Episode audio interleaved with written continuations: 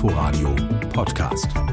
Axel ist ja wirklich so eine Abrissbirne, ne? Also ich meine, der geht in jeden Schlag rein, der würde nicht zurückweichen und sowas. Das war übrigens auch sehr interessant, aber ist ein Kämpfertyp. Der RBB Sport präsentiert.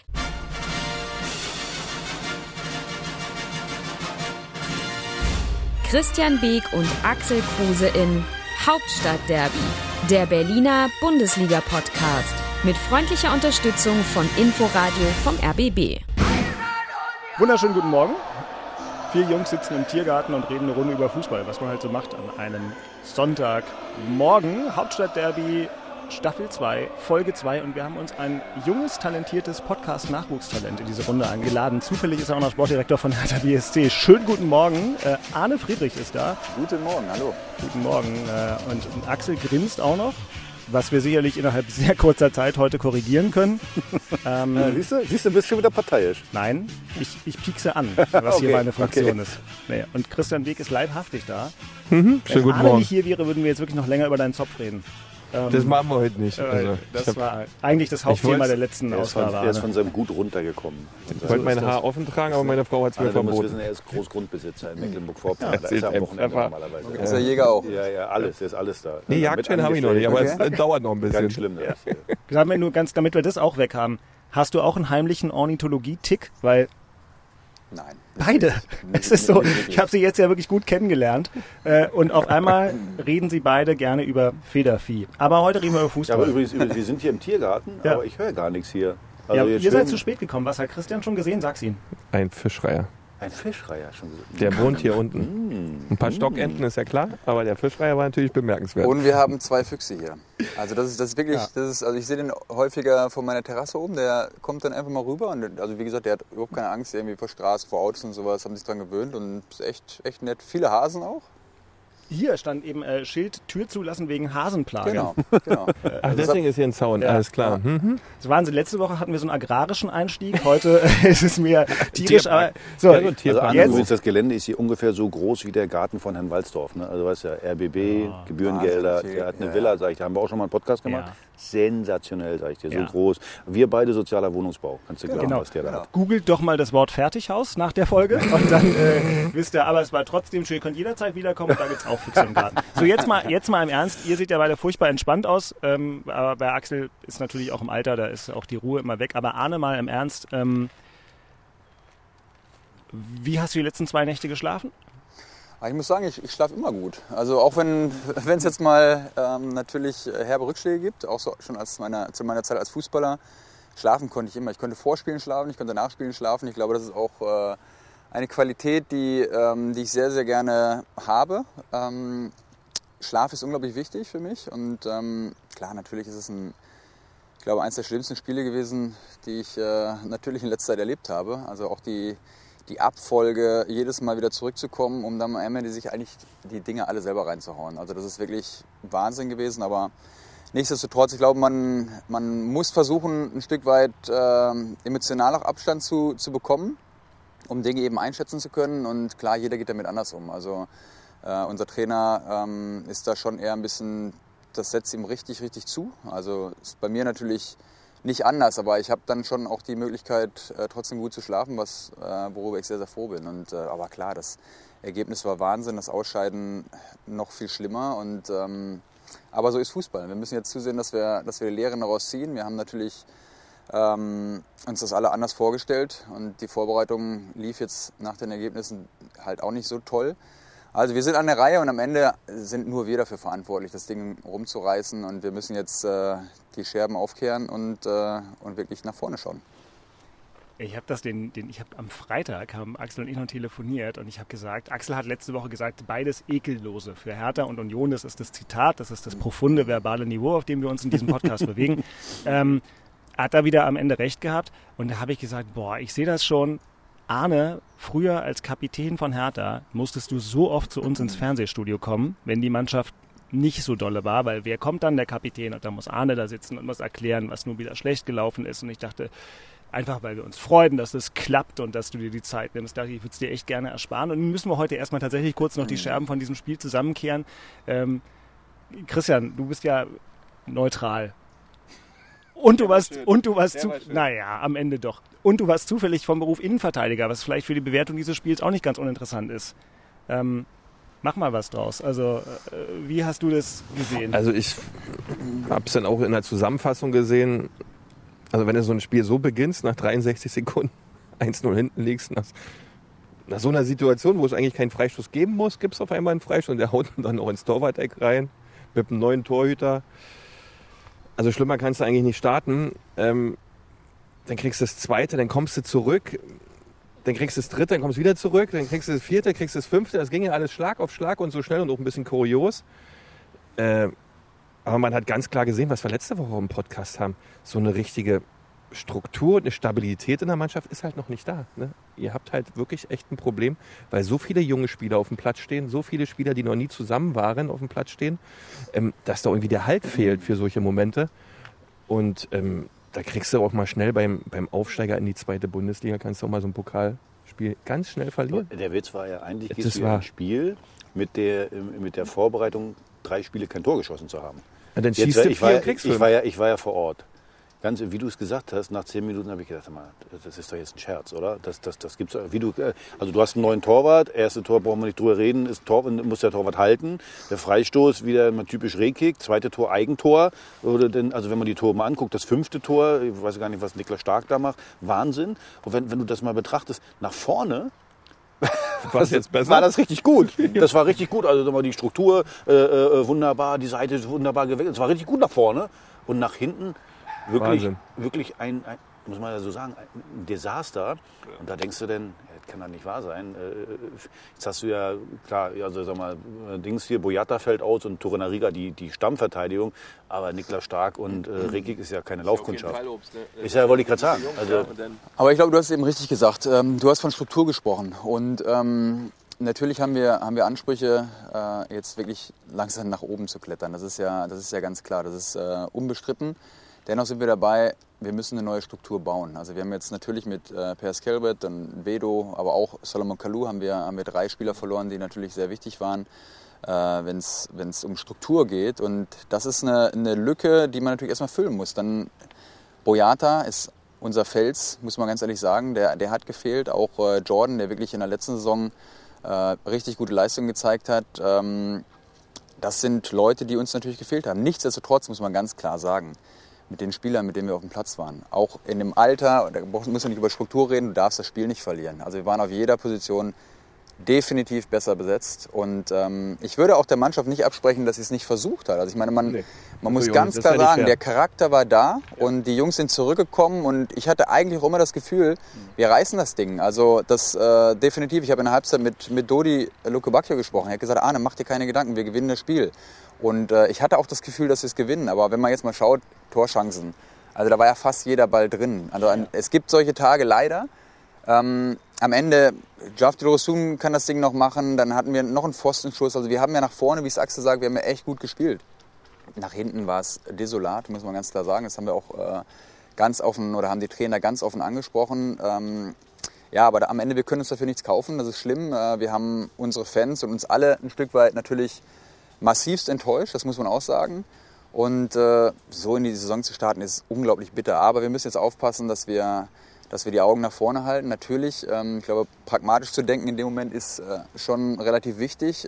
Deswegen sage ich ja, ich habe es immer versucht, wenn herbe Rückschläge gekommen sind, wirklich nach vorne zu schauen und pragmatisch zu blicken. Weil das, was gewesen ist, kannst du nicht verändern. Du kannst die Fehler aufarbeiten, aber alles andere musst du so schnell es geht zurücklassen. Du kannst vor allem eins machen. Du kannst dir natürlich, also diese Negativleute ziehen sich immer das Schlechte raus, aber du kannst natürlich auch das Positive rausziehen. Also wie du sagst, ich muss dir ganz ehrlich sagen, mittlerweile kotzt mich das ja richtig an, diese Pokalnummer, dass wir es nie schaffen. Seit 1985 ist das Pokalfinale, haben wir drüber gesprochen in Berlin. Und wir schaffen es, ja, wie gesagt, die Bubis waren mal drin dann im Finale, das ist ja ein Treppenwitz, was wir im Pokal immer so abliefern. Sicherlich ist das bitter, aber nochmal, man kann sich trotzdem das Positive ziehen. Ich hatte mir eher Gedanken gemacht im Spiel nach vorne, die ganze Zeit habe ich gedacht, wie läuft das? Brauchst du einen Ankerstürmer vorne drin, brauchst du nicht? Jetzt war die Aufstellung ja so, Piontek konnte nicht spielen, weil der auch noch gesperrt war. Aber ich fand, genau, weil der in Quarantäne war, also der war ja in Bosnien-Herzegowina, hat nicht gespielt für Polen, musste trotzdem in Quarantäne, das ist eine Frechheit, aber okay, das war jetzt mal so. Was ich positiv sehe, wo ich gedacht habe, naja, Lukebakio vorne, Kunja, also kein richtiger Stoßstürmer, ob das so funktioniert.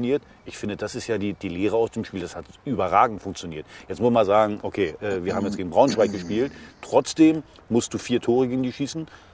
Oder hast 4 Tore geschossen und musst eigentlich 8 schießen. Also vom Spiel nach vorne war das richtig gut. Was ich damit sagen will, ist, immer das Positive rausziehen. Und dann zu sehen, okay, hinten Stabilität reinzukriegen, es ist bitter, aber... Die Saison insgesamt hat ja noch nicht angefangen. Also die Saison, meine ich jetzt in der Bundesliga, muss sich darauf fokussieren. Und wie gesagt, nochmal, Positive rausziehen, nicht immer das Negative. Dann, zumindest in der Nachbetrachtung. Ist das eigentlich deine Rolle, Arne? Da kann man natürlich, wie gesagt, und wenn dieses Spiel jetzt normal, wie wir es erwartet hätten, in etwa so gelaufen wäre wie das Unionsspiel, vielleicht, sagen wir mal, Tor in der 87. im Pokal, 1-0, weggemümmelt, egal, Schwamm drüber, müssen wir gar nicht drüber reden. Nur ist es anders gekommen. Aber trotzdem ist es ja auch spannend. Du hast ja auch, glaube ich, im Trainingslager oder irgendwann einmal eine längere Journalistenrunde gemacht und hast ein bisschen über deine Rolle gesprochen. Aber trotzdem, bist du so zwischen Mannschaft und dem Rest vom Staff?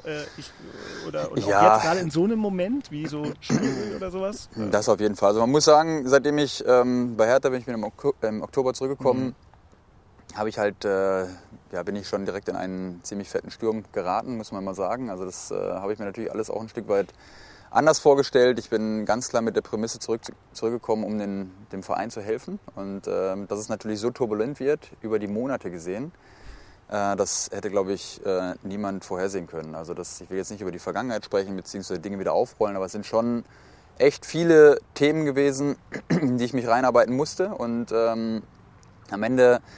hatte ich es ja schon gesagt, natürlich bin ich Bindeglied zwischen Management, Mannschaft, Trainer. Das versuche ich sehr, sehr eng zu füllen, weil ich glaube, dass es wichtig ist, auch in eine Art oder in eine Rolle des Mediatoren auch ein Stück weit zu treten. Ich habe eine Menge zu tun, das kann ich sagen, und versuche schon immer natürlich auch nach vorne zu schauen, okay, wo gibt es vielleicht Ansatzpunkte, dass man halt ein bisschen Spannung rausnehmen kann, wo kann man oder wo muss ich ein Stück weit ankurbeln, wo brauchen Spieler vielleicht mal auch eine Schulter, um sich ein Stück weit auszuheulen. Das sind Themen, die machen mir auch unglaublich viel Spaß, weil ich bin jemand, ich beschäftige mich sehr gerne mit Menschen und ich versuche auch immer dahinter zu blicken. Ich weiß, was in Sportlern abgeht, ich weiß, was sie in welchen Momenten denken. Ich kann mittlerweile gut einschätzen, wie es auf Vereinsseite aussieht, was da halt wichtig ist. Und ich versuche schon ein bisschen beide Seiten zusammenzuführen. Ist nicht immer einfach, das muss ich dazu sagen, aber es ist super interessant und macht auch Spaß. Also gibt es, dass du, oder ich finde es ganz, ganz lustig fast, weil so wie du es beschreibst, du bist jetzt dankenswerterweise ein bisschen konkret geworden, aber so grundsätzlich ist das ja auch relativ abstrakt. Das ist ein bisschen wie in meinem normalen Job. Wie gesagt, ich leite die Sportredaktion vom RBB. Das ist ein Satz, den kognitiv jeder versteht. Keine Sau weiß, was man da macht. Klar. Und dann sind alle froh, wenn ich sage, ja, jetzt habe ich zum Beispiel am Freitag das Pokalspiel von Hertha im Radio übertragen. Da kann sich jeder... hast du endlich mal gearbeitet. Vorher hast du nur geleitet. Ja, aber weil es Freitagabend war, gab es noch Zulage, weißt du ja. Das ist ja dann klar. Ja, genau wie heute. Ja. Aber das ist völlig egal. Nee, aber deswegen finde ich das Interessante und bin dir dankbar, dass du das ein bisschen illustrierst, weil man sich natürlich, ja, der ist da irgendwo zwischen Preetz und den Spielern und so. Nein, also im Grunde genommen, ich kann es, ja. Also ich meine, also wo ich keinen Hehl rausmache, bei mir ist, also ich bin in allen Bereichen einbezogen. Das ist ja klar. Wenn jetzt Transfers sind, meine Meinung zählt genauso wie die von Bruno oder die von Michael oder unserem Kaderplaner beziehungsweise unseren Scouts, da arbeiten wir schon sehr eng zusammen. Ich bin bei Vertragshandlungen mit dabei und da muss ich ganz klar sagen, das bringt mir auch eine Menge, weil ich da auch lerne. Also ich habe vorher Verträge, ich habe meine eigenen Verträge vielleicht mal mitgemacht, aber im Grunde genommen auch da immer Berater gehabt. Also ich lerne das Vertragswesen, weiß, worauf es ankommt oder komme da halt immer mehr rein. Und das ist halt auch das, was ich dann eben auch ein Stück weit gefordert habe und wo Michael mich dann auch wirklich immer wieder mit einbezieht, dass ich eben auch in diesen ganzen Vertragsgesprächen lerne. Und ich glaube, Lernen ist halt unglaublich wichtig. Aber ich glaube, was ein wichtiger Punkt bei dir ist, das habe ich ja mitgekriegt, wir haben ja im Zuge der Doku, die es über Hertha ja, die ja läuft, die es im nächsten Jahr dann geben wird, wir begleiten ja das Team ein Jahr lang. Und da hatten wir zum Beispiel ein Interview mit Jordan Torunarigha. Und Jordan zum Beispiel hat gerade Arne in höchsten Tönen gelobt. Weil, muss man ja mal sagen, Jordan war ja, also bevor Arne kam, war es ja schwierig mit Jordan, auch psychisch ein bisschen, dass er da des Öfteren angeschlagen war und alles. Und ich glaube, das ist ja auch so ein Beispiel, was deine Rolle ist. Und der hat dann gesagt, naja, ich habe viel mit Arne gesprochen, der hat mir den Weg gezeigt. Nicht nur den Weg zeigen, wie musst du dich verhalten als Innenverteidiger, weil er ja selber Innenverteidiger, sondern wie muss ich mich allgemein verhalten, wie ja, wahrscheinlich auch, hast du ihm wahrscheinlich auch Lebenshilfen.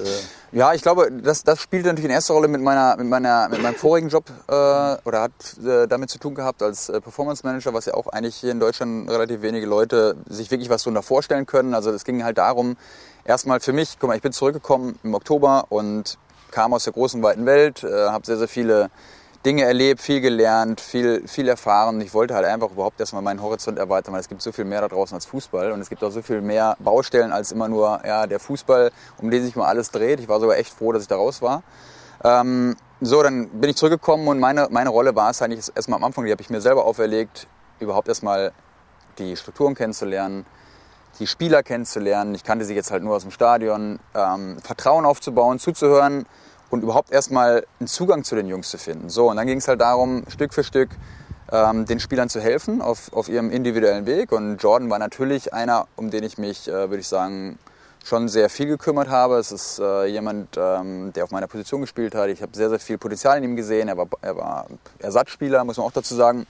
So, und dann ging das halt los. Und dann bin ich von einem zum nächsten. Und das war halt noch eine etwas andere Rolle. Jetzt als Sportdirektor habe ich natürlich andere Aufgaben und das kommt ein Stück weit wahrscheinlich auch zu kurz. Ich würde mit Sicherheit auch gerne halt mit einzelnen Spielern etwas mehr arbeiten. Das geht im Moment in dem Sinne nicht, weil einfach viel zu viele Aufgaben auf einen zukommen. Jetzt strukturelles, ich arbeite gerade an einigen Strukturen auch für den Verein, weil ich versuche schon halt eben meinen Stempel intern eben mit aufzudrücken. Ganz klar muss ich dazu sagen, Michael Preetz, das habe ich auch immer gesagt, weil es gab ja auch immer wieder die Frage, ja, bist du scharf auf seinen Job? Nein, er ist mein Vorgesetzter. Ich habe ihm in allen Bereichen immer auch sozusagen vorzulegen. Ich bin nicht derjenige, der am Ende entscheidet. Das ist Michael, das muss man auch ganz klar sagen.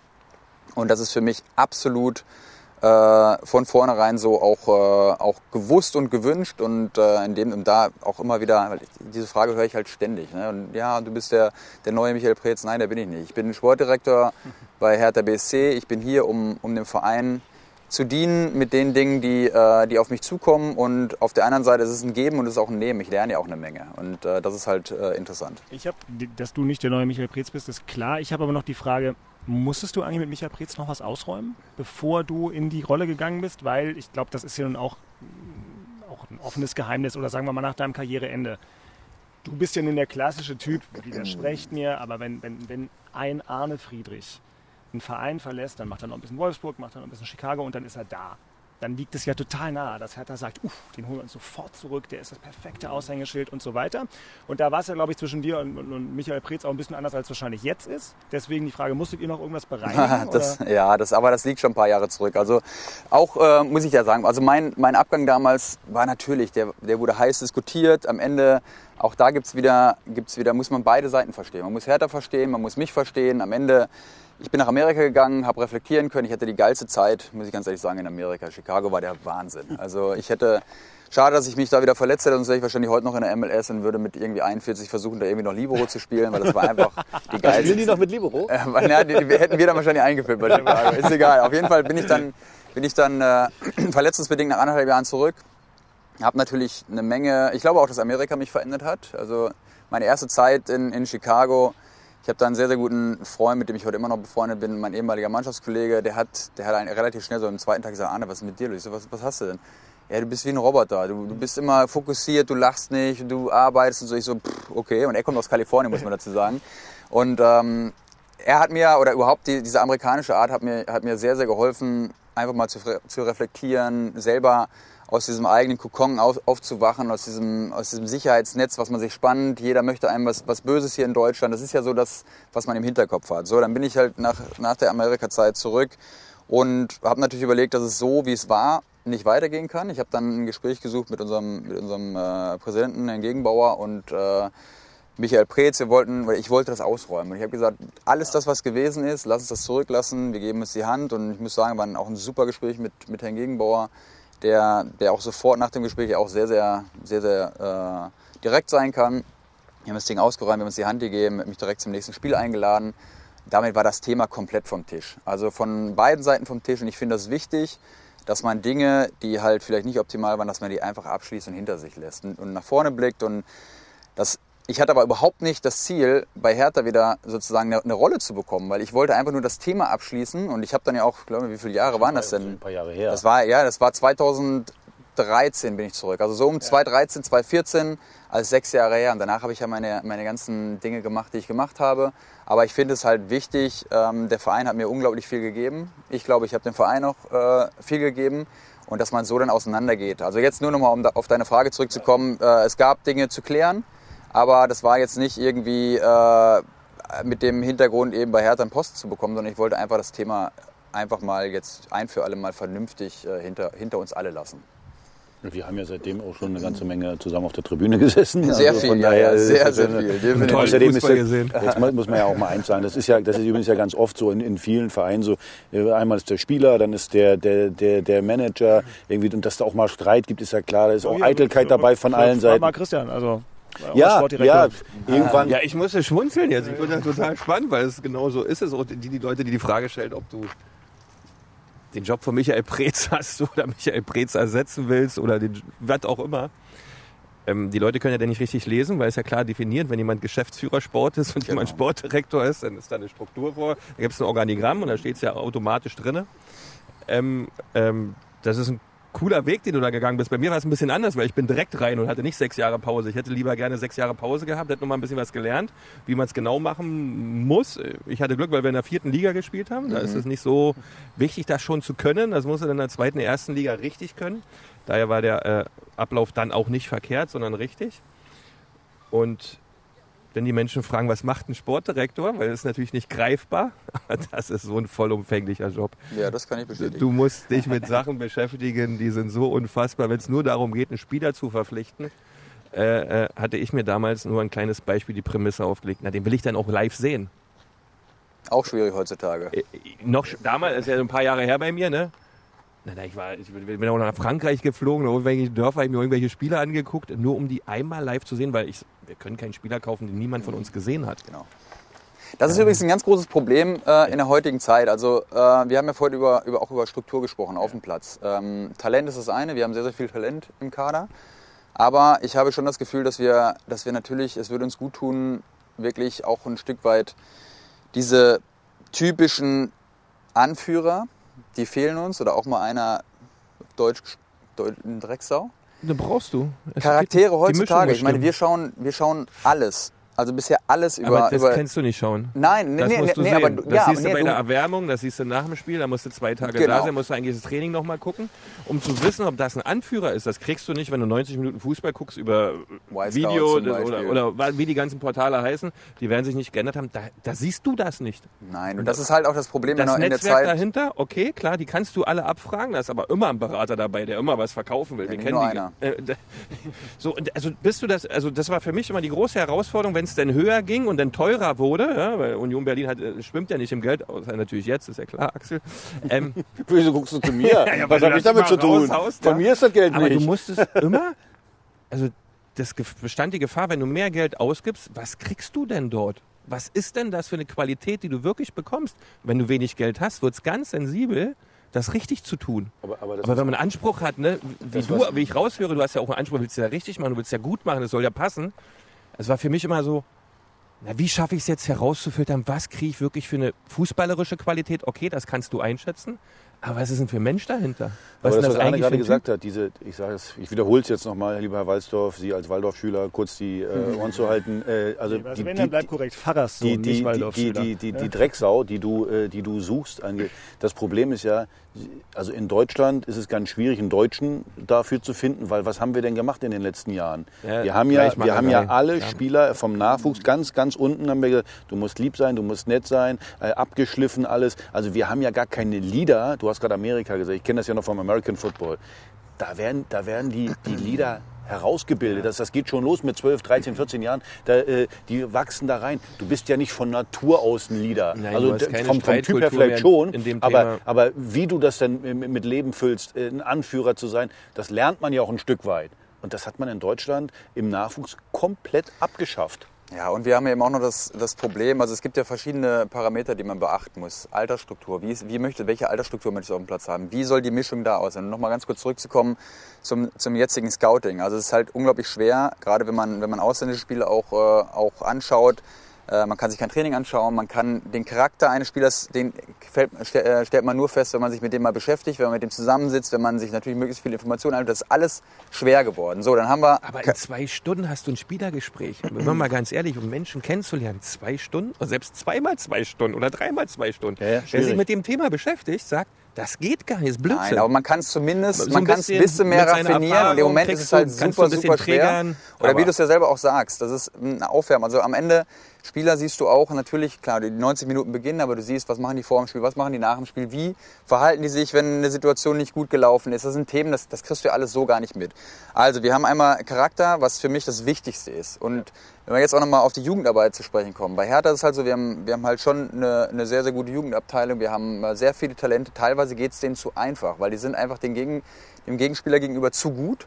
Das heißt, dann kommt noch dazu, dass es wird für die Jugendspieler alles gemacht. Alles. Das heißt, die müssen überhaupt keine Resilience irgendwie aufbauen. Das heißt, auf dem Platz, aber auch neben dem Platz. Das sind Themen, die man natürlich auf jeden Fall, ich habe mich gerade auch mit jemandem vom DFB darüber unterhalten, wie schafft man es eben, diese Hürden, die wir den ganzen Spielern wegnehmen, wie schafft man es ein Stück weit, die zu lassen, ohne dass die Spieler gleich sagen, ja, dann gehen wir zum anderen Verein. Weil das ist ja auch immer wichtig. Man muss ja beide Seiten sehen. Das kann ja nicht das Ziel sein von allen, dass ein junger Spieler nicht mal sich bei der Krankenkasse anmelden kann. Ja, wir sind leider in dieser Zeit ich weiß, das ist das größte Problem. Du kriegst keine Selbstständigkeit. Dadurch hast du keine Konfliktfähigkeit. Genau. Und somit kommst du nicht ins Streiten. Und ohne Streit entwickelt sich nichts. Genau. Du hast keine Situation, wo der aus einer Emotion heraus sich so eine tiefen Gedanken macht, sich zu verbessern, ja, weil du keine Konfliktfähigkeit mehr besitzt. Das ist so Gleichmacherei. Ja, das sind ja die Hürden. Und das sind die Schwierigkeiten, ja. um Leute zu, ich sag mal, kannst du fast sagen, zu produzieren, die Anführer werden in der Bundesliga-Mannschaft. Klar, am Ende ist es halt immer wichtig, die Jungs müssen verstehen,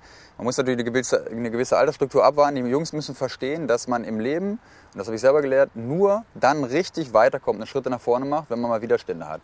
Mhm. Und diese Widerstände, die natürlichen Widerstände, die da sind, die müssen wir als Verein erhalten, die dürfen wir nicht wegräumen, und dann müssen wir schauen, was können wir den Jungs noch mitgeben. Am Ende ist es ja immer darum, wir sprechen ja immer von der Achse, also das Zentrum, Innenverteidiger, defensive Mittelfeldspieler oder Achter, vorne Sturm, da müssen eigentlich Jungs spielen, die halt ein Stück weit natürlich da auch reinwachsen können, aber die müssen Verantwortung übernehmen, die müssen halt die Jungs zusammenhalten, die müssen, wenn ich das auch höre heutzutage, beim Training oder Spiel, heutzutage hört man es natürlich noch besser, weil keine Zuschauer da sind, wie wenig gesprochen wird. Also auch jetzt Braunschweig, ich bin rausgegangen, ich habe dann mit den einen oder anderen Spieler geschnappt und gesagt, seht mal zu, dass ihr mal langsam lauter werdet. Ihr seid alle bessere Fußballer. Aber als die rausgegangen sind, die haben geschrien, die haben sich angemacht, die haben sonst was. Und das ist ja Wahnsinn, da siehst du schon mal die Unterschiede. Wir sind in allen Bereichen besser gewesen. Aber am Ende. Aber in der Emotion, in der Leidenschaft. In der Emotion. Gefehlt. Wobei ja. Ich möchte der Mannschaft überhaupt nicht absprechen. Die haben super, ja. Die sind jedes Mal zurückgekommen. Immer, ne? Nein, ja. Aber es sind so Themen. Ja. Ich meine, es geht ja auch darum, auch mal ein Stück weit Angst zu übertragen. Nicht nur fußballerisch, sondern ja.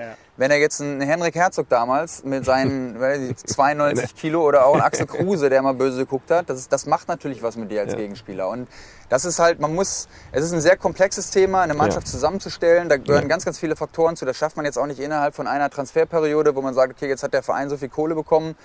Du musst mit Struktur da reingehen, und du musst eigentlich auch schon es gibt ja 2 Möglichkeiten. Du kaufst Spieler, oder du erziehst dir deine Spieler bzw. baust sie in der Jugendabteilung auf. Und das ist natürlich eine Sache, die über Jahre dauert, wo man eine Struktur reinbringen muss. Was will ich, wo will ich hin? Das kriegst du nicht innerhalb von einer Transferperiode. Und da Fußball ein Ergebnissport ist, ne? Ja, hast du also meistens die Zeit dafür nicht. Genau. Ja, und das muss schon passen. Und das ist die große Herausforderung. Und das ist übrigens die Aufgabe dann wieder eines Sportdirektors, genau. Falls jemand mal fragen sollte, was das ist. Das ist so komplex. Definitiv. Nicht einfach so mal gemacht, ja. Und wenn wir uns jetzt mal eure Achse im Moment angucken, also Alex Schwolow, das ist natürlich fast tragisch, weil haben wir auch gesagt, natürlich ist der eine gute Verpflichtung. Natürlich ist ein guter Torwart und er ist 28, der kommt jetzt ins beste Alter und dann ist der erste Schuss auf sein Tor ein Ball, den er halten muss. Also ein Torwart, den aber ich finde das gar nicht so schlimm, da ist die Graupe weg für die Saison. Ja, hoffentlich. Gut, bis zum Derby. Oh, okay. Ja, aber Beke übrigens, aber das macht ja was mit dir. Ja, das darfst du nicht vergessen, das, was du ja gerade sagst, der kommt da neu hin, so, dann kriegt der erste Schuss ist drin, den musst du halten. So, jetzt ist ja übrigens die Frage, wie reagiert der darauf beim nächsten Spiel? Das ist meine Frage. Die Reaktion? Wie steht der im Tor? Steht der im Tor und zittert oder sagt er, der Einzige von uns, der das vielleicht vorhersagen kann, ist zufälligerweise Arne. Und das ist die Sache, vorhersagen kann ich nichts, aber für mich ganz klar, Alex Schwolow ist ein hervorragender Torwart und auf der Torwartposition glaube ich, gibt es nicht ganz so viele Bundesligisten, die sozusagen zwei wirklich so starke Torhüter haben. So, das Ding ist jetzt gewesen, da war die eine oder andere unglückliche Situation. Man muss ja auch sagen, jeder Schuss, also auch, ich weiß nicht, welches Tor das war, das dritte oder vierte, wo Karim eigentlich nur ungefähr 2 Zentimeter der Ball an seinem Kopf vorbei, der landet im Eck. Also es sind ja Dinge, manche Dinge, die kannst du halt einfach nicht erklären. So, aber am Ende, Alex ist ein wirklich hervorragender Torwart, ist ein super Mensch. Und ganz ehrlich, also auch wenn ich ihn sehe, das Ding, ganz ehrlich, der kriegt jegliches Vertrauen. Und das ist scheißegal, wenn mal so ein Spiel da ist, das gehört dazu. Und ich glaube, dass man auch gerade dann in solchen Momenten, wenn es halt mal vielleicht einen Rückschlag gab, gibt es ja immer zwei Möglichkeiten. Entweder man sieht das als etwas, okay, woran man wachsen kann, das ist ja immer so. Oder man sagt, ja, jetzt bin ich ein Stück weit, habe so dieses Self-Pity-Gefühl, aber das ist bei ihm nicht. Also wir müssen ihn jetzt aber auch ein Stück weit als Verein, als Trainer, als Manager, als Sportdirektor ihm auch sagen, du pass auf, sowas passiert. Jeder von uns, Michael hat solche Spiele gehabt, ich habe solche Spiele gehabt, da geht halt einfach mal nichts, Kopfschütteln oder einfach mal abschütteln das ganze Ding, absolutes Vertrauen aussprechen, was er bekommt und dann geht's weiter. Und letzte Woche, wir hatten es auch, war bei uns ja das Thema, Axel, habt ihr jetzt ja auch wieder angesprochen, von den Typen, die ihr im Moment habt. Achso, eins kannst du noch ganz kurz sagen, dass ihr nicht Jhon Córdoba verpflichtet? Ich kann über laufende Transferaktivitäten oder Nichtaktivitäten relativ wenig sagen. Okay, also, wie du das gemacht hast, sensationell. Ja, aber ich musste eine halbe Sekunde muss ich nachdenken. Ja, gut, aber es ist vielleicht auch selten, also ich habe das Christian schon gesagt, ich bin ja zum Glück wirklich nicht Sportdirektor, ich war nicht irgendwie Profifußballer, ich bin ja nur der Typ, der hier das Ding verbal zusammenhält. Auch erschließt sich Dankeschön. Mir nicht gerne. Man merkt auch. Das auch manchmal. Ja, und so weiter. Also. Aber du hast ja auch gesagt, Offensive war jetzt ja nicht das Problem. Ich würde das nicht hundertprozentig nachvollziehen, wenn Hertha BSC 15 Millionen Euro für Jhon Córdoba zahlen kann. Einmal ganz kurz den Schlenker. Arne kann nicht viel dazu sagen. Würdest du das verstehen, Axel? Also, auf jeden Fall brauchen wir einen Anker. Ein Ankerstürmer. Also gestern, oder beziehungsweise vorgestern ist es ja schon gewesen, haben wir ja gesehen, du kannst auch spielen mit ohne diesen typischen Mittelstürmer, Stoßstürmer, wie nennt man das heutzutage, kannst du machen, so, aber damit kannst du nicht in die Saison gehen. Also du brauchst 2 typische Stoßstürmer. So, der eine ist Piontek, der wie gesagt in Quarantäne jetzt war, der andere kann Córdoba sein, Riesenochse macht seine Tore, kann sein. Also da werden die sich schon Gedanken machen drüber, wer dieser Ankerspieler ist. Übrigens dieses typische, was Piontek macht, der ist ja gar nicht der Anker da vorne drin, der den Ball sichert, der geht ja auch mal viel steil. Also du brauchst aus meiner Sicht einen Stürmer da vorne drin, den jüngeren Vedo, der einfach die Bälle sichert, dass du nachrücken kannst und der in der Mitte auch mal einen Kopfball kriegt. Das ist so diese Grundvoraussetzung, die du brauchst. Ob das denn Córdoba ist, das werden die Jungs dann am Ende schon entscheiden. Also das Schöne ist ja, wenn man von außen, also erstmal am Ende, jeder hat natürlich seine Meinung, das ist ja auch super. Ich habe auch immer meine Meinung gehabt und das Ding ist nur, und das wirst du mir bestätigen können, wenn man nicht im Verein ist und die ganzen Dinge, die man tagtäglich mitbekommt, kann man es gar nicht einschätzen. Also am Ende, ich habe ja vorhin davon gesprochen, eine Struktur, Puzzleteile zusammenzusetzen, unterschiedliche Spielertypen zu bekommen, Charaktere zu bekommen. Also es ist ein riesen Potpourri an Voraussetzungen, die man erfüllen muss. Und ob das ein Jhon Córdoba ist oder wen du mir jetzt auch noch hier hinschmeißen wirst, am Ende, ich weiß natürlich, was wir vorhaben und ob wir das dann alles so realisieren können, ist nochmal eine andere Frage.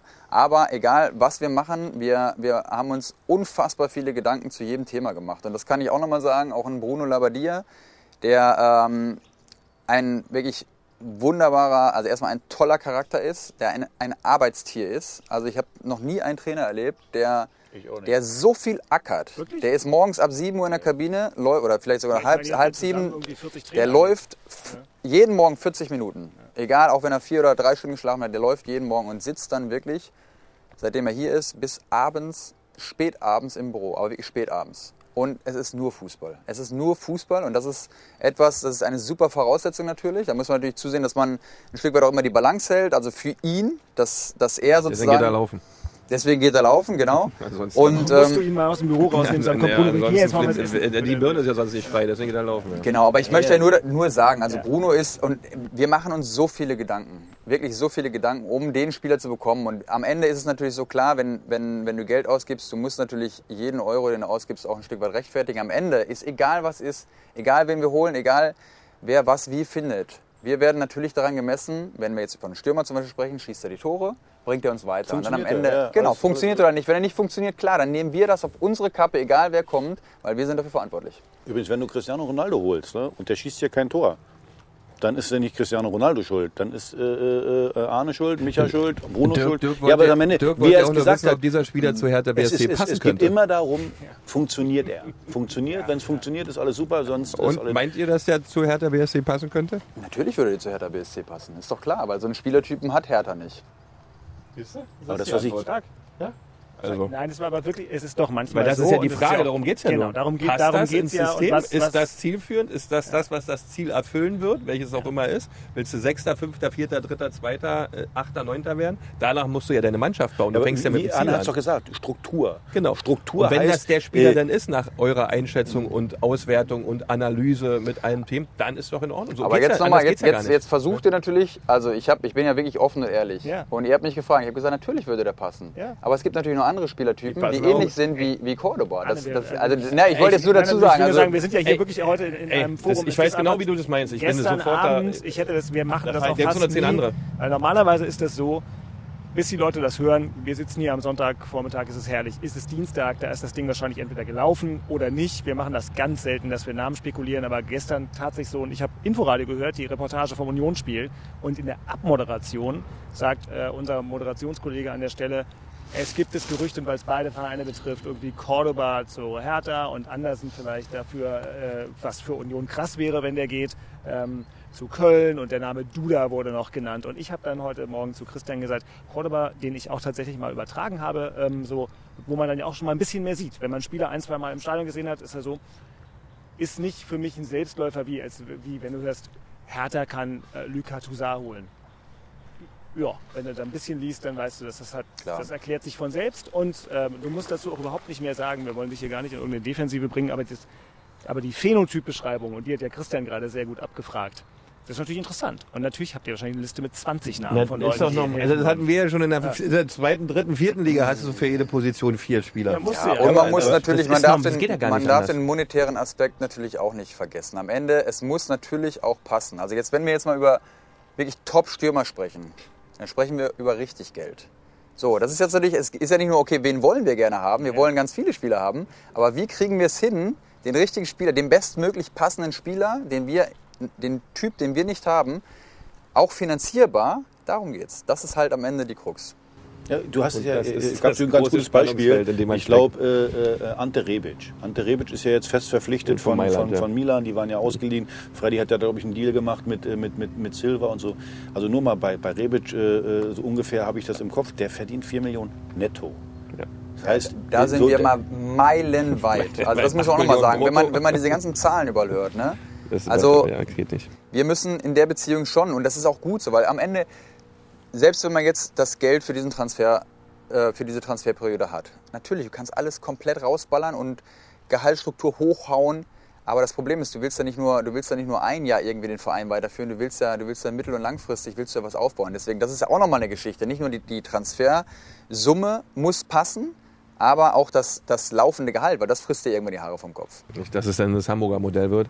Ja, weil, deswegen, das geht ganz schnell. Man denkt ja immer 200, 300 Millionen, oh, wie geil. Das ist inhaltlich. Weil du darfst eben nicht vergessen, du musst deine Einnahmesituation verbessern, damit du das Gehalt auch irgendwann bezahlst. Also, dieses Geld. Bei Einnahmen sind, Stadion ist gerade leer und wird auch wahrscheinlich erstmal noch leer bleiben. Ja, also 5.000 ist ja. Das hatten wir letztens schon das Thema. Olympiastadion muss 20.000 Zuschauer haben, sonst ist Blödsinn. Die Vereine insgesamt, und da trifft natürlich auch auf Hertha zu, würde ich mal so einschätzen, auf 30 bis 40 Millionen Verlust durch Corona alleine. Also, wie gesagt, in den Stadien, die Zuschauereinnahmen, die Sponsoren kommen doch auch irgendwann. Die Sponsoren machen doch Werbung im Stadion, weil die Zuschauer da sind. Ja, jetzt sind die aber nicht da, dann sagt doch der Sponsor, du, das sind gar keine, das sind ja gar keine 50.000, also dann will ich auch weniger bezahlen. Den nimmt der kleine Malermeister, der immer noch einen 20er gegeben hat, die sind ja nicht mehr, ne? Ja, das sowieso. Also auch da muss man nochmal sagen, das ist, also auch, wir haben, ich weiß nicht, ob ich es vorhin schon mal gesagt habe, ein Stück weit Dankbarkeit, ne, überhaupt, dass wir weiterspielen können. Also ich habe Freunde in Amerika, ein sehr guter Freund von mir spielt in der MLB, bei den LA Angels.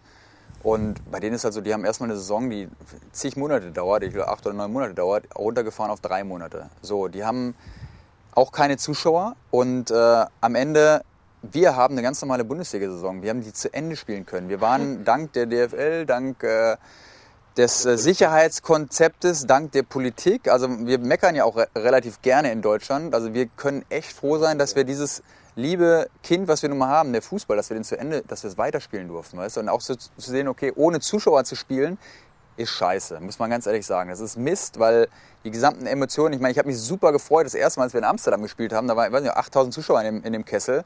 Das war ja Wahnsinn, das kam mir vor wie die Südtribüne, ja? Oder jetzt auch das letzte Spiel in Braunschweig. Da waren nur 500, genau 500. Ich meine, das war ja Wahnsinn. Also das hat so Spaß gemacht, ja. Aber das war super, wirklich. Also, wie demütig man wird, ne? Wahnsinn. Ja. Also deswegen sage ich ja Dankbarkeit ein Stück weit. Ne? Übrigens, du hörst jeden Mist, da ruft dein Zuschauer, Bruno, du Penner. Oder du hörst jeden einzelnen Satz da. Aber auf jeden Fall, das war besser als nichts. Ja, aber die sind natürlich auch schon clever. Also ich saß auf der Bank, Michael saß rechts von mir, links von mir, weiß nicht, wer da saß, ich glaube Nello. Dann gucke ich nach links, haben die echt so ein Richtmikrofon da hingepackt. Ja, das leckt mich am Arsch. Ich habe erstmal den Stecker gezogen, das Ding weggeschmissen, weil ich meine, du hörst natürlich alles. So sieht's aus, das war die Überschneidung. Was der Sportdirektor alles für Aufgaben hat, ich sag's dir. Ja, genau. Wir haben das Ding übertragen, wir haben es vom Fernsehschirm übertragen, weil natürlich auch mit Corona viel weniger Reporter im Stadion und so weiter. Und es ist natürlich wirklich spannend, du hast das selber gesagt, was man jetzt so hört. Es ist ja für euch, die ihr das alle erlebt habt, interessant. Das ist ja für uns noch viel spannender. Wir haben ja nie mit Profis auf dem Platz gestanden. Fangt ihr jetzt an, richtig Fußball zu verstehen? Nein, macht dir keine Sorgen. Es bleibt alles, wie es ist. Einfach schnelle, substanzlose Urteile. Substanzlos, genau. Danach die Einordnung mit den vermeintlichen Experten. Schön. Aber das war natürlich hochinteressant. Und das stimmt, wenn ich so überlege, von euch habe ich ganz wenig gehört. Jetzt erklärt sich das, warum man von eurer Bank nicht viel gehört hat, aber auf dem Platz... Vorausschauendes Denken. Ja, das ist eine Antizipation. Ich muss ja auch immer vorausschauend denken und wir haben ja hier heute eine ganz spezielle Episode, sonst gibt es hier auch immer Jingles und Talütatas, lassen wir alles weg, wo wir jetzt nicht sitzen. Ich will aber noch eine Sache aufklären. Warum habe ich gesagt, dass wir ein Podcast-Talent unter uns haben? Weil in Arnes... lustige Meandern durch die Möglichkeiten dieser Welt zwischen Karriereende und jetzt Sportdirektor-Dasein, hat er unter anderem einen Podcast, der ruht im Moment, ne? Dein Podcast? Da habe ich keine Zeit für. Genau. Nein, hast du die letzte Folge, also dieses Jahr hast du, nee, doch 20. Nein, die haben wir vorher aufgenommen. Also der Podcast heißt From Done to Dare und das ist eigentlich schade, dass er auf Englisch ist, aber die interessanten Gäste, die ich interviewt habe, die sprechen halt alle nur Englisch und deswegen war es für mich klar, okay, es muss ein englischer Podcast sein. Das hat mir unfassbar viel Spaß gemacht. Da sind auch viele Themen drin, die du anklingen lassen. Also über Fehlerkultur, über Weitermachen und über... Ja, und Veränderung im Leben halt. Ja, ne? Also am Ende geht's uns darum, wie geht man mit Veränderung um. Und der erste Gast, Steve Nash, ist halt schon super gewesen als Einstieg, weil der hat ja immer so gesagt, Athletes die twice, sie sterben zweimal im Leben. Einmal das physische Ableben, aber auch eben das... eine Epoche hinter sich zu lassen mit dem Sport, den man geliebt hat, was man am besten konnte. Das sind unfassbar schwere Aufgaben für jeden Sportler. Und die einen schaffen es ein bisschen besser. Ich habe mit Andrich habe ich immer noch Kontakt und verstehen uns sehr gut. Der hat, glaube ich, mit 29 gesagt, okay, das Thema ist für mich durch. Das sind natürlich Ausnahmen, aber es gibt natürlich ganz oft auch diese Sportler, die sagen, ich möchte hier spielen, bis ich halt umfalle. Das geht halt eben nicht mehr. Das sind Themen, die mich sehr beeindrucken.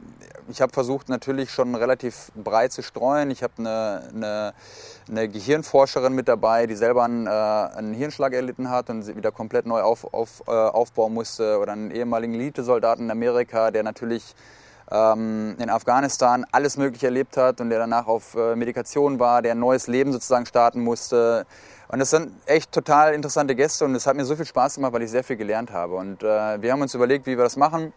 Es gibt ja die Podcasts, okay, man relativ locker, man redet drauf los und was ich total spannend finde. Aber ich hatte dann immer so diesen Eindruck, wenn ich mir teilweise eine Stunde Podcast anhöre oder 1,5, dann sind vielleicht am Ende 20 Minuten, die mich wirklich interessiert haben. Und wir haben versucht, es eben sehr komprimiert, eben mit Einführung und wirklich den interessantesten Themen, also wirklich so einen kompakt komprimierten, informativen Podcast zu machen. Und es war ein super Ding, ich habe da richtig Lust wieder drauf. Im Moment ist es halt echt schwer, das da reinzukriegen. Ich hatte 10 Folgen aufgenommen.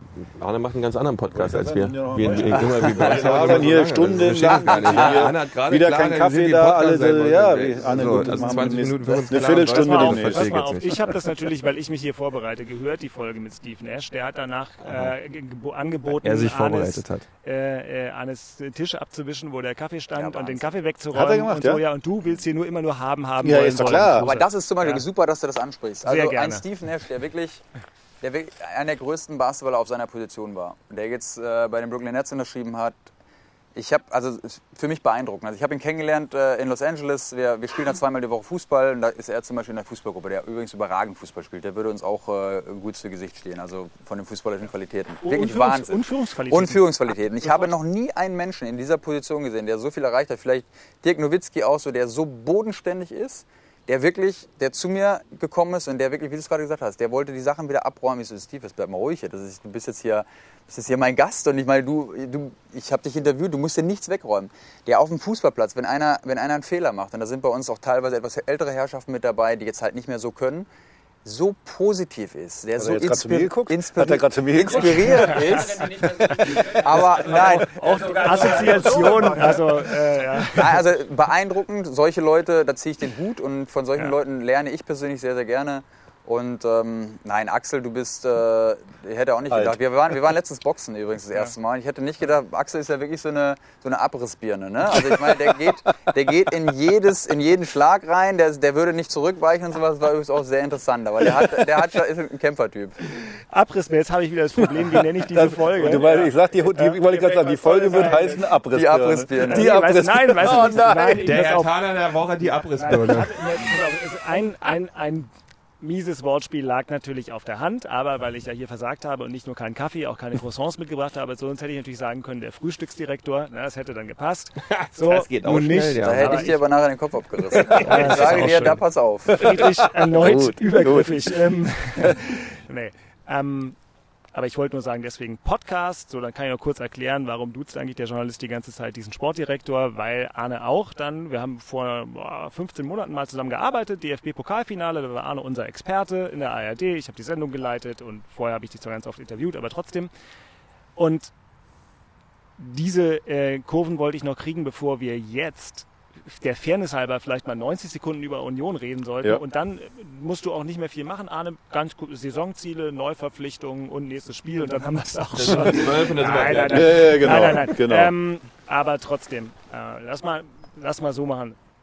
Also tatsächlich, wie geht ihr jetzt die nächsten Spiele an und hängt bei euch irgendwo eine... Paul hatte immer diese Rechnung, hat er vor der Saison gemacht. Punkte, die zu erwarten sind, abgeglichen mit Punkten, die man wirklich bekommen hat. Ich kannte das nur von Paul.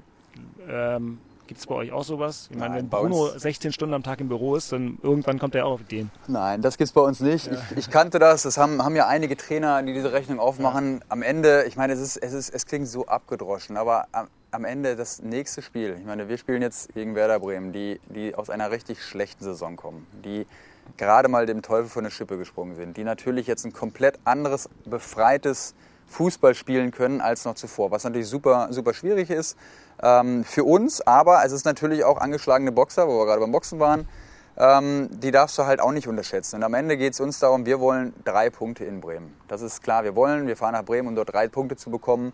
Was danach ist, was wir gegen Frankfurt machen, was wir gegen Bayern machen, das werden wir dann sehen. Wir wissen nicht, wie bis dahin der Kader aussieht. Wir wissen nicht, wer ist gesperrt, wer ist verletzt. Das sind alles Themen. Egal, wir gehen in jedes Spiel, um zu gewinnen. Dass es nicht immer klappen wird, das ist klar. Aber diese Mentalität müssen wir auch entwickeln und wir müssen auch dran glauben. Und darum, jetzt irgendwelche Rechnungen auszumachen, wie viele Punkte wir aus den nächsten 4 Spielen holen, ist für mich totaler Quatsch. Ich möchte nach Bremen kommen, um da 3 Punkte mitzunehmen. Hätte Axel nicht schöner sagen können. Nee, weil am Ende ist es ja auch am Ende immer so. Und wenn jetzt, was ich vorhin gesagt habe, das, was du aus dem Spiel Braunschweig rausnimmst, wenn du es schaffst, die offensive Qualität wieder so auf den Platz zu bringen, dann deine Slapstick-Fehler mal abzustellen und sag mal, defensiv eine gewisse Stabilität hinzukriegen, weil du wirst in Bremen, wenn du 4 Tore da schießt und wieder verlierst, dann hast du was falsch gemacht. Also am Ende musst du eine gewisse Stabilität reinkriegen. Hinten, sag mal, vielleicht mal als Grundvoraussetzung, vielleicht mal zu null. Du als Verteidiger, weißt ja, ich meine, wir kommen ja wahrscheinlich gleich zu Union. Das hat man ja gestern auch gesehen. Union war dünne, muss man ganz klar sagen. Aber sie haben kein Gegentor gekriegt, sie haben zu null gespielt. Und dann hast du eine Standardsituation und dann gewinnst du eins. Dann gehst du nach Hause, Mund abputzen, bist eine Runde weiter. Das ist Profifußball. Profifußball ist nicht 6-5 gewinnen. Das ist aus meiner Sicht so ein bisschen... Richtung ja, das macht Spaß, das ist für die Leute lustig, alles so drum und dran. Aber das hat mit Profifußball nichts zu tun. Deswegen sage ich, hinten stabil, zu Null stehen und dann die individuelle Klasse oder das Talent, auch was Arne gesagt hat, nach vorne auf den Platz bringen, dann hast du da eine gute Chance. Hast du Union geguckt? Nein, habe ich nicht. Nein. Aber das liegt jetzt nicht daran, dass ich Union nicht gucken möchte, sondern die Frage wurde mir letztens auch gestellt, wie viel Fußball guckst du noch? Und ich kann euch sagen... Dadurch, dass ich sehr, sehr viel beschäftigt auch damit bin, über Wisecout Spiele zu gucken und Spieler. Ich habe keinen Bock, privat Fußball zu gucken, muss ich ganz ehrlich sagen. Ich mache meinen Job. Ich habe das auch nie gemacht. Nee, ich und deswegen, ich habe mir die Ergebnisse natürlich alle angeguckt, aber ich werde letztes Radio sagen. Dafür hast du die Zeit auch nein, und dann und vor allem... Ich habe Radio gehört. Ja, oder so. Oder ich habe immer die Sendung hier gehört, WDR 2, weil ich mit dem Auto unterwegs war, also Spiele geguckt. Ich hab da keinen Fußball mehr geguckt. Definitiv. Da wirst du ja verrückt. So, ich habe jetzt übernehme ich mal kurz das Steuer. Jetzt habt ihr noch Zeit, 2 Minuten Fragen zu stellen, bevor ich losgehe, weil ich habe hier nach einen Termin, den ich sehr, sehr gerne wahrnehmen möchte und der auch so abgesprochen war, dann sind die 45 Minuten mit uns um. Ja. Christian, hast du noch eine Frage an Axel? Ich habe auf jeden Fall noch eine Frage an Arne. Ich habe mich gefreut, dass er hier war. Arne, nächste Woche haben wir 2 Termine. Dienstag oder Mittwoch könnten wir zum Boxen rübergehen. Wollen wir Dienstag oder Mittwoch nehmen? Welchen Tag meinst du, irgendwie kriegen wir hin? Dienstag wird schwer, weil da haben wir 2-mal Training. Dienstag 2-mal Training? Also dann wäre Mittwoch nach dem Nachmittag oder... Dienstagmittag irgendwie oder so? Ja, mal schauen, wie die Termine sind. Also das ist schon, natürlich hat das andere Priorität, aber wenn wir eine Stunde haben, eine halbe Stunde, entweder nachher oder vorher, dann werden wir das auf jeden Fall einbauen. Letztes Mal haben wir eine Dreiviertelstunde oder eine knappe Stunde gemacht. Ich war halb tot. Also der Tag, der dich anzurufen, gemacht hast. Ja. Es war Horror. Aber es war sehr schön, macht Spaß. Aber das gehört ja auch mit dazu. Der eine läuft halt, der andere hat andere Sportarten. Das ist aus meiner Sicht sehr, sehr wichtig, um diesen Ausgleich zu halten. Und auch körperlich eine gewisse Fitness zu haben, finde ich auch nicht. Ohne dem geht es nicht, sonst hältst du es nicht aus. Genau. Ja, du brauchst eine Tankstelle nebenbei, die nichts mit Fußball zu tun hat. Er kann richtig gut boxen. Wirklich, ist kein Spaß jetzt. Du hast mich zum Boxen noch nie eingeladen. Man hat gemerkt, dass er einen Trainer hat. Sein Trainer war ja dabei. Muss man wirklich sagen, Bewegungsablauf, so Schnelligkeit sowieso, aber das sieht nach Boxen aus. Das ist nicht irgendwie so. Du bist dann dabei einfach so für das ehrliche Element. Wir machen Sparring zusammen, also das ist doch kein Problem. Also er haut mir schön vor den Kopf, wie er vorhin gesagt hat. Ich bin halt so langsam, ich kann nicht mehr ausweichen. Das Einzige mit dem Kopf vielleicht ein bisschen. Ja, aber du stehst auch drauf ein bisschen. Ne? Also das ist Abrissbirne, der hat eine Aufgabe immer drauf. Der war wieder fies. Der geht da lieber auf die Fresse, bevor weg. Ja, definitiv. Oh, jetzt hat Arne Besuch von der Libelle. Ein Tiergarten ist das hier. Ist ja, guck mal.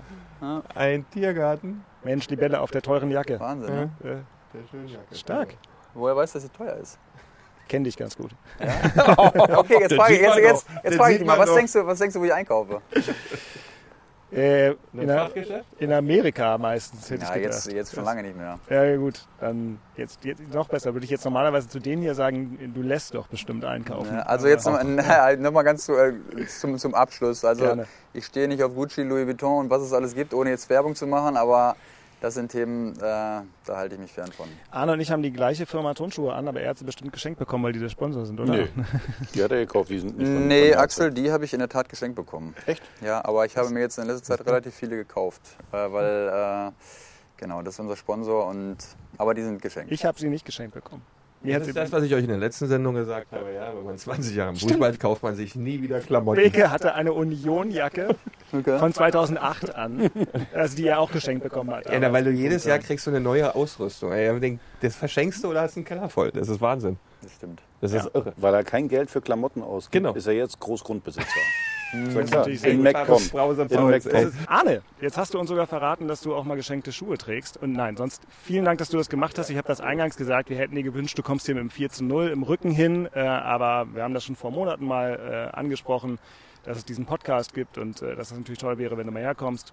Jetzt warst du da. Aus meiner Sicht dürftest du nochmal herkommen. Das war ganz okay. Ja, also, nein. Und das Schöne bei uns ist, was sich, glaube ich, hier wirklich auch manifestiert hat, auch die beiden Herren, heimlich drücken sie jedoch auch der anderen Seite immer alle Daumen. Deswegen, glaube ich, kann ich für uns alle sprechen. Wir wünschen dir und Hertha eine gute Saison und dass ein bisschen Ruhe reinkommt. Wenn Jhon Córdoba kommt, dann freue ich mich. Jetzt weiß ich ja, dass er passen würde. Wenn nicht, dann ist auch gut.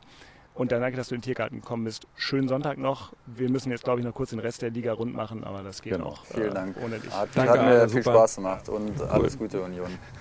Danke. Weg ist er, der Sportdirektor. Das war doch schön, oder? Super. Inhaltlich ja, cool, ganz toll. Hätten wir das jetzt noch on air, wie das war mit Arne? Ich finde das klasse. Können wir machen. Aki, wen bringst du nächste Woche mit? Ja. Dass du so eine Menschen jetzt mal ganz ehrlich, bei Arne, ich kenne ihn jetzt ja auch schon ewige Zeiten, dass diese Entwicklung, die er gemacht hat, dieses auch reflektieren, die Fußballkarriere reflektieren, einen neuen Lebensweg zu gehen. Wie er gesagt hat, ist ja schwer. Ich meine, wir beide wissen das ja auch. Ist ja schwer, wenn du mit Fußball aufhörst. Du hast vor 80.000 Leuten gespielt, alle haben einem zugejubelt und dann einen neuen Weg zu machen, einen beruflich neuen Weg zu machen. Also ich finde Arne als Person hat sich extrem weiterentwickelt. Ich habe das ja vorhin erzählt, mit unserer Doku Interview mit ihm gemacht. Er spricht mittlerweile ein perfektes Englisch. Also ist ein richtiger Weltmann geworden. Also großartig. Steht Hertha wirklich richtig gut zu Gesicht. Sag doch mal ganz kurz, weil wir es im Podcast noch nie hatten. Wir wussten das zwar vorher, aber über manche Sachen kann man ja nicht reden. Erklär mal kurz in einem Satz einfach für unsere Hörer, die uns jede Woche hören, kurz dein Doku-Projekt. Also es gibt ja die Doku, habt ihr bestimmt schon mal gesehen, über Leeds United und diese Truppe mit Lee Hicken als Regisseur, James Marsh, der Oscar-Preisträger ist als Produzent, die machen eine Doku über Hertha BSC das ganze Jahr über. Also da ist Berlin als Stadt drin, da ist 50% Hertha über diese ganze Saison und ja, mich hat man jetzt dazu geholt, weil ich ja selber eine Film- und Fernsehproduktionsfirma habe, hat man mich dazu geholt, um zu sagen, hey, pass ein bisschen auf da mit den Leuten, also so ein bisschen so eine Art, da bin ich dann mal das Bindeglied, weil in angelsächsischen Bereichen ist das völlig normal, dass da Leute in der Kabine sind, dass da Filmteams in Deutschland ist das alles noch so ein bisschen in den Kinderschuhen, alle wehren das immer ab und deswegen hat man mich geholt. Ich habe das bei Eintracht Frankfurt ja schon mal gemacht, wo es um die Nitro-Doku ging und das mache ich jetzt wieder. Also ich war jetzt beim Spiel zum Beispiel in der Kabine. Ich bin dann derjenige, da wird eine feste Kamera aufgebaut in der Kabine und sag mal so ein bisschen Close-Bilder, die mache ich dann mit einem Handy so ein bisschen, weil natürlich erstmal gesagt wird, okay, da kommt kein anderer in die Kabine rein als Kruse, weil ich kenne mich natürlich aus. Wie verhält man sich? So, nichts zu euch Kameraleuten, aber ihr seid ja manchmal so ein bisschen künstlerisch veranlagt und dann mit einmal rennt der Kameramann direkt und würde dann sagen, Bruno, kannst du die Ansprache vielleicht nochmal halten kurz und so. Und wenn du natürlich so eine Situation hast, dann ist es natürlich vorbei. Also dann fliegst gleich raus. Und ich habe natürlich das Gefühl dafür, wann kann ich filmen. Ich habe zum Beispiel nach dem Spiel gegen Braunschweig, habe ich nicht gefilmt, weil ich gemerkt habe, komm, es ist das erste Spiel, lass es mal weg, so macht jetzt im Moment keinen Sinn. Und das meine ich, diese Sensibilität zu haben, zu wissen, wann kannst du was machen und wann kannst du wo stehen, die habe ich natürlich und deswegen hat man mich geholt. Also ich glaube, die wird ja dann erst nächstes Jahr erscheinen, irgendwann im Herbst, dass es eine tolle Doku wird. Und vielleicht, mein Sohn hat gesagt, für die Doku wird es vielleicht so werden, jetzt erstes Spiel, alle sind sauer, Mist und ausgeschieden gegen Braunschweig. Und in der Meisterschaft geht es dann nach oben und am Ende wird es dann eine tolle Saison. Für die Doku wäre es natürlich eine gute Dramaturgie. Das war der eine Hertha-Fan von dir in der Familie, ne? Genau. Also das ist der in der Familie, der Gute. Der Gute, natürlich. Ich alles, aus dem alle Übergänge, die mir jetzt einfallen würden, sind auch was man schneiden müsste. Deswegen machen wir das nicht. Christian? Ja, 90 Sekunden Union Berlin. 90 Sekunden Union Berlin. Spiel hat Axel eigentlich schon zusammengefasst. Alles so wie immer.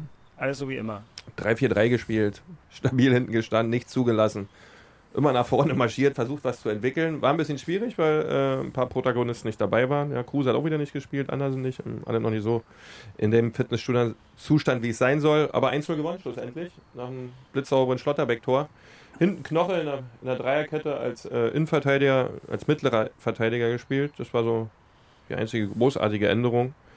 Andrich kam dann noch, aber es war ein typisches Unionsspiel, wenig Fehler gemacht und dann vorne halt ziemlich spät einen reingemacht.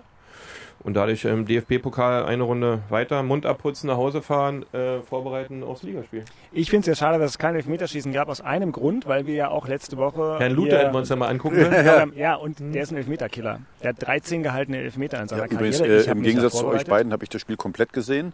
Luthe hat er hat ein paar, also der war ganz sicher und hat so 2, 3 Aktionen gehabt, die hat er richtig gut gehalten. Also man muss ja eins mal sagen, Karlsruhe war eigentlich... Zweite Halbzeit bessere Mannschaft. Die bessere Mannschaft, oder? Also so habe ich das jedenfalls gesehen. Und Luthe hat einen, wie gesagt, sensationell gehalten. Der so, war zwar mittig, aber hat er gut gehalten. Das war völlig in Ordnung. Und man hat eben gemerkt, was du gerade gesagt hast, dass Andersen nicht dabei war.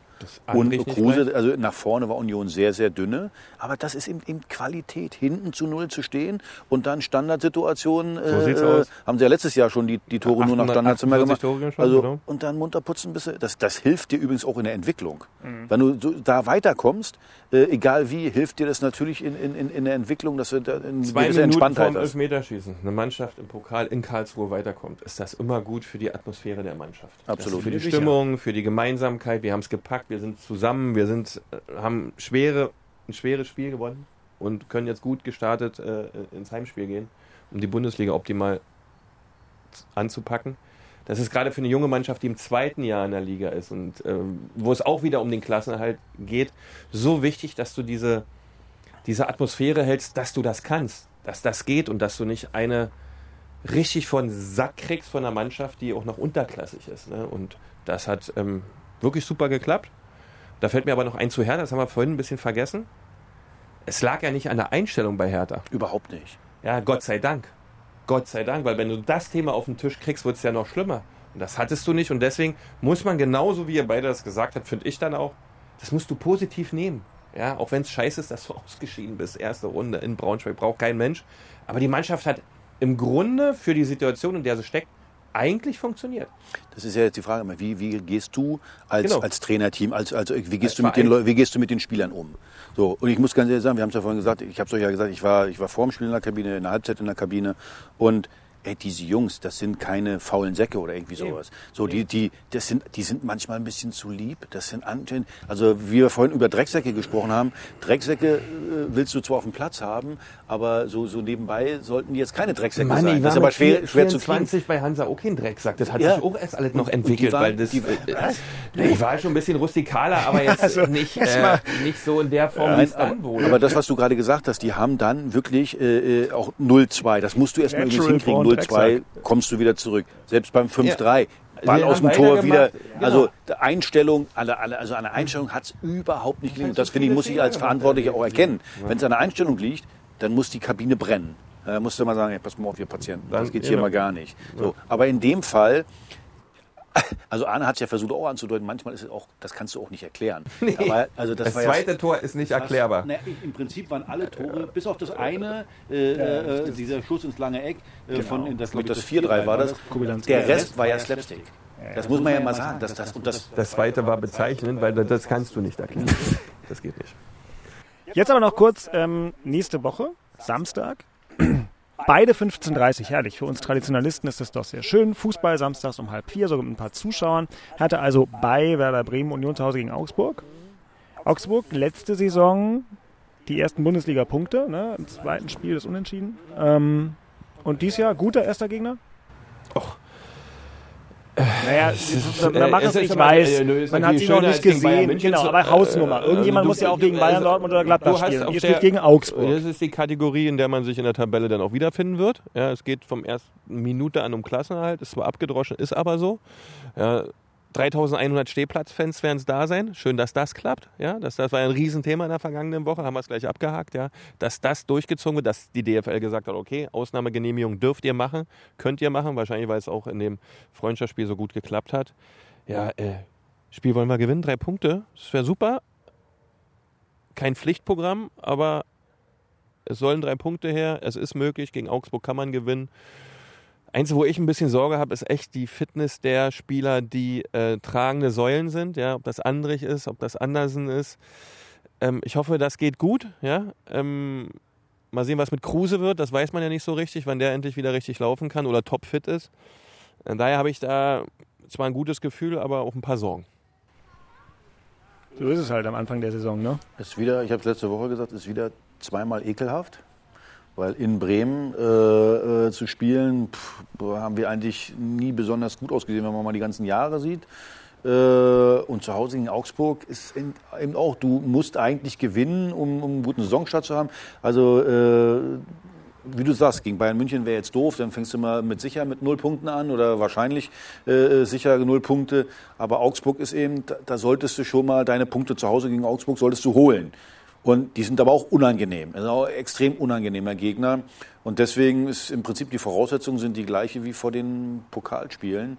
Also ich hoffe, dass wir nächste Woche hier sitzen oder vielleicht nicht hier und woanders, vielleicht wieder auf dem Gut von Herrn Beek vielleicht mal irgendwie und dann sagen, ey, wir haben 6 Punkte reingeholt, weil das wäre, glaube ich, für Berlin ein ganz guter Start in die Bundesliga-Saison. Hertha ist dann wieder ein bisschen beruhigter. Ja. Union hat dann einen Top-Start in die Saison gehabt mit dem Pokalsieg und in der Meisterschaft den ersten Sieg. Also, aber es ist extrem unangenehm, das Auftaktprogramm. Aber wie du sagst, kann schlimmer kommen. Eben. Und ich finde auch, die Folge hier hätte schlimmer kommen können. Deswegen heute ohne Jingles, ohne Rubriken, aber mit viel Substanz und Axel und Christian und mir. Schönen Dank fürs Zuhören. Wenn es euch gefallen hat, dann abonniert uns in der ARD Audiothek oder aber bei Spotify. Da gibt es übrigens auch noch die alten Podcasts von Arne, über die er gesprochen hat. Arne Friedrich war unser Gast. Ich bin Dirk Walzdorf, Leiter der RBB Sportredaktion. Und nächsten Sonntag sind wir dann wahrscheinlich nicht aus dem Berliner Tiergarten, aber von irgendwo anders her wahrscheinlich wieder zusammengeschaltet, weil du schon wieder irgendwo hin musst, Christian, für euch da. Und bis dahin, schönen Start in die Fußballsaison. Jetzt, wo hier im Hintergrund die Glocken läuten, kann ich sagen, Inforadio hören nächste Woche und... Macht's gut, hat Spaß gemacht. Tschüss. Ciao, tschüss. Ciao. Das waren Christian Beek und Axel Kruse in Hauptstadtderby, der Berliner Bundesliga-Podcast. Eine Produktion vom RBB Sport mit freundlicher Unterstützung von Inforadio, dem einzigen Radioprogramm in der Hauptstadt, das bei jedem Bundesligaspiel live dabei ist. Inforadio Podcast.